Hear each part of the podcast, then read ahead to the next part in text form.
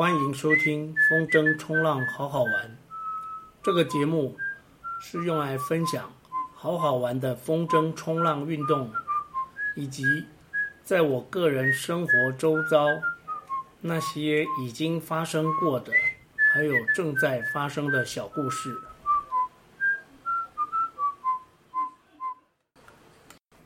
这一集的主题是一只叫做花花的猫。一只叫做花花的猫，曾经在网络上看过一篇文章，分析浪人的性格。这里的浪人指的是 surfer，冲浪的人，不是日本武士哦。而且所谓的浪人，应该至少包含四种人。第一种当然就是传统的冲浪玩家。这是一个最大的族群，再来还有 SUP 的玩家，也就是立桨冲浪的玩家。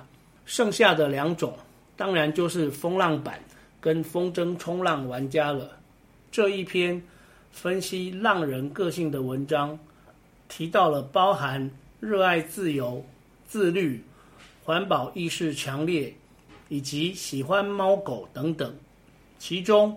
我最有兴趣的就是浪人都会喜欢猫狗这一点，所以拿这个来作为这一集的主题。接下来要说的就是花花的故事了。花花的故事要从我买车说起。二零一七年的七月六日，我开始学风筝冲浪，那时我刚买车。是我人生中的第三部车，第一部车是一部红色的 Subaru Justy，一九九三年的车，这部车只开了半年就毁了。那年我二十三岁，一退伍就买了一部手牌新车代步。一九九三是横渡日月潭活动的第一年，我从台北开车去日月潭。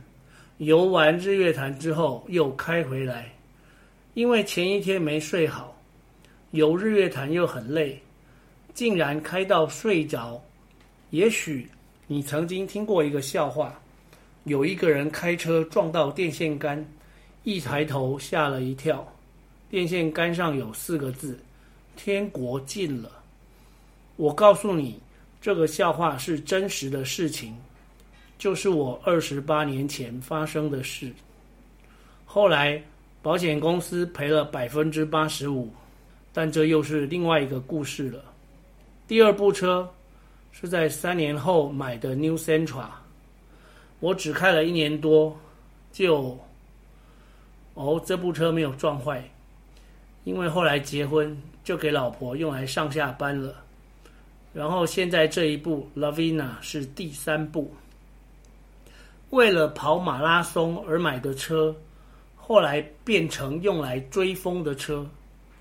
买了车之后，运动的习惯被迫改变。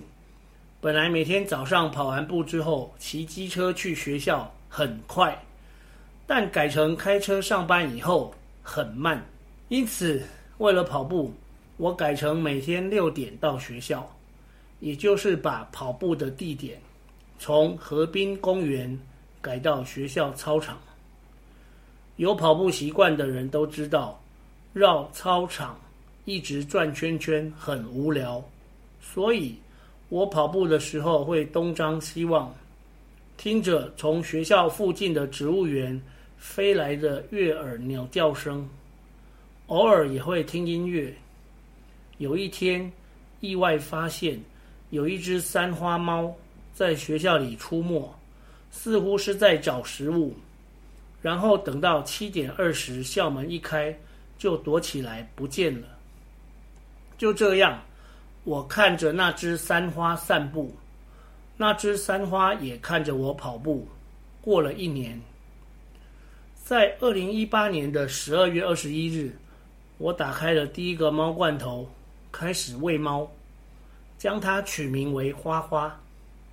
花花非常怕人，警觉心超强。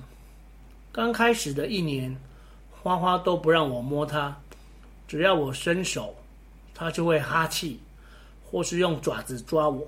如果在 YT 用“花花的摸历史”搜寻，可以找到一支影片。这支影片是描述我开始喂花花一天一个猫罐头，连续喂了一年，最后终于摸到的故事。现在已经快满三年，花花只跟我亲近，其他人不论大人小孩一靠近，它会立刻躲起来，躲到木平台下面。我想，花花应该是被人类欺负过。才会对于每个人都有这么强的防备心。在学校是禁止使用捕鼠药，所以采用一种对于环境没有危害的捕鼠笼。花花在这两年多抓过几只老鼠给我，都是没有吃过老鼠药的老鼠。我自从开始喂花花之后，就是每天早上六点多都会出现，连过年期间。也是每天去一次，印象中没去的只有三次，一次是跟老婆去台南三天两夜，即使去台南第一天的早上跟最后一天的晚上，也都会去找花花。第二次没有去喂花花，是有一回宿醉的非常严重。第三次是今年的五月。带着选手去参加全国小学运动会。我退休之后，继续帮忙学校训练推铅球选手。今年的选手拿到台北市金牌，所以必须代表北市去参加全国赛。台北市的代表选手产生方式是这样的：每个学年度的上学期，大约十一月、十二月。会举办东南西北四区的分区国小运动会，项目有竞赛、个人六十公尺、一百公尺、两百公尺，还有三千公尺竞走。接力项目四乘一百和四乘两百，田赛就是跳高、跳远、垒球、掷远、推铅球。分区运动会各项目取前八名，在隔年的三月份。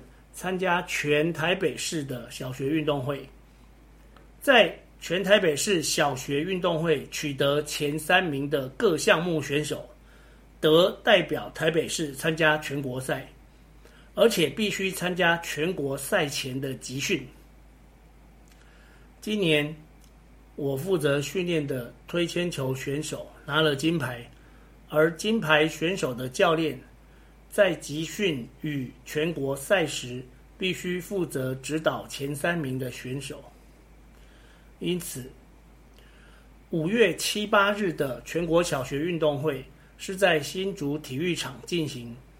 台北市代表团入住新竹喜来登，在非常豪华的饭店住了两个晚上。听说是因为疫情期间，所以有打折，但也因为这样。我有两天没有看到花花，但是花花并不会饿肚子。第一个原因是花花会自己抓老鼠，还有学校里的攀木蜥蜴、壁虎等小动物。第二个原因是我在三月份得知需要去外县市过夜两个晚上的时候，就去虾皮买了自动给饲料的桶子，一次可以放进两公斤的猫饲料。花花很挑嘴，罐头只吃红肉尾鱼，饲料只吃鸡肉尾鱼口味，而且吃的不多。不知道是我给它的食物是零食，还是说它抓的老鼠是零食。一桶两公斤的饲料可以吃上两星期，即使已经准备了吃不完的饲料，我还是继续每天在固定的时间去看花花。有养猫的人就知道，喂猫撸猫是一个十分疗愈的活动。这一集先聊到这里，我们下集再见。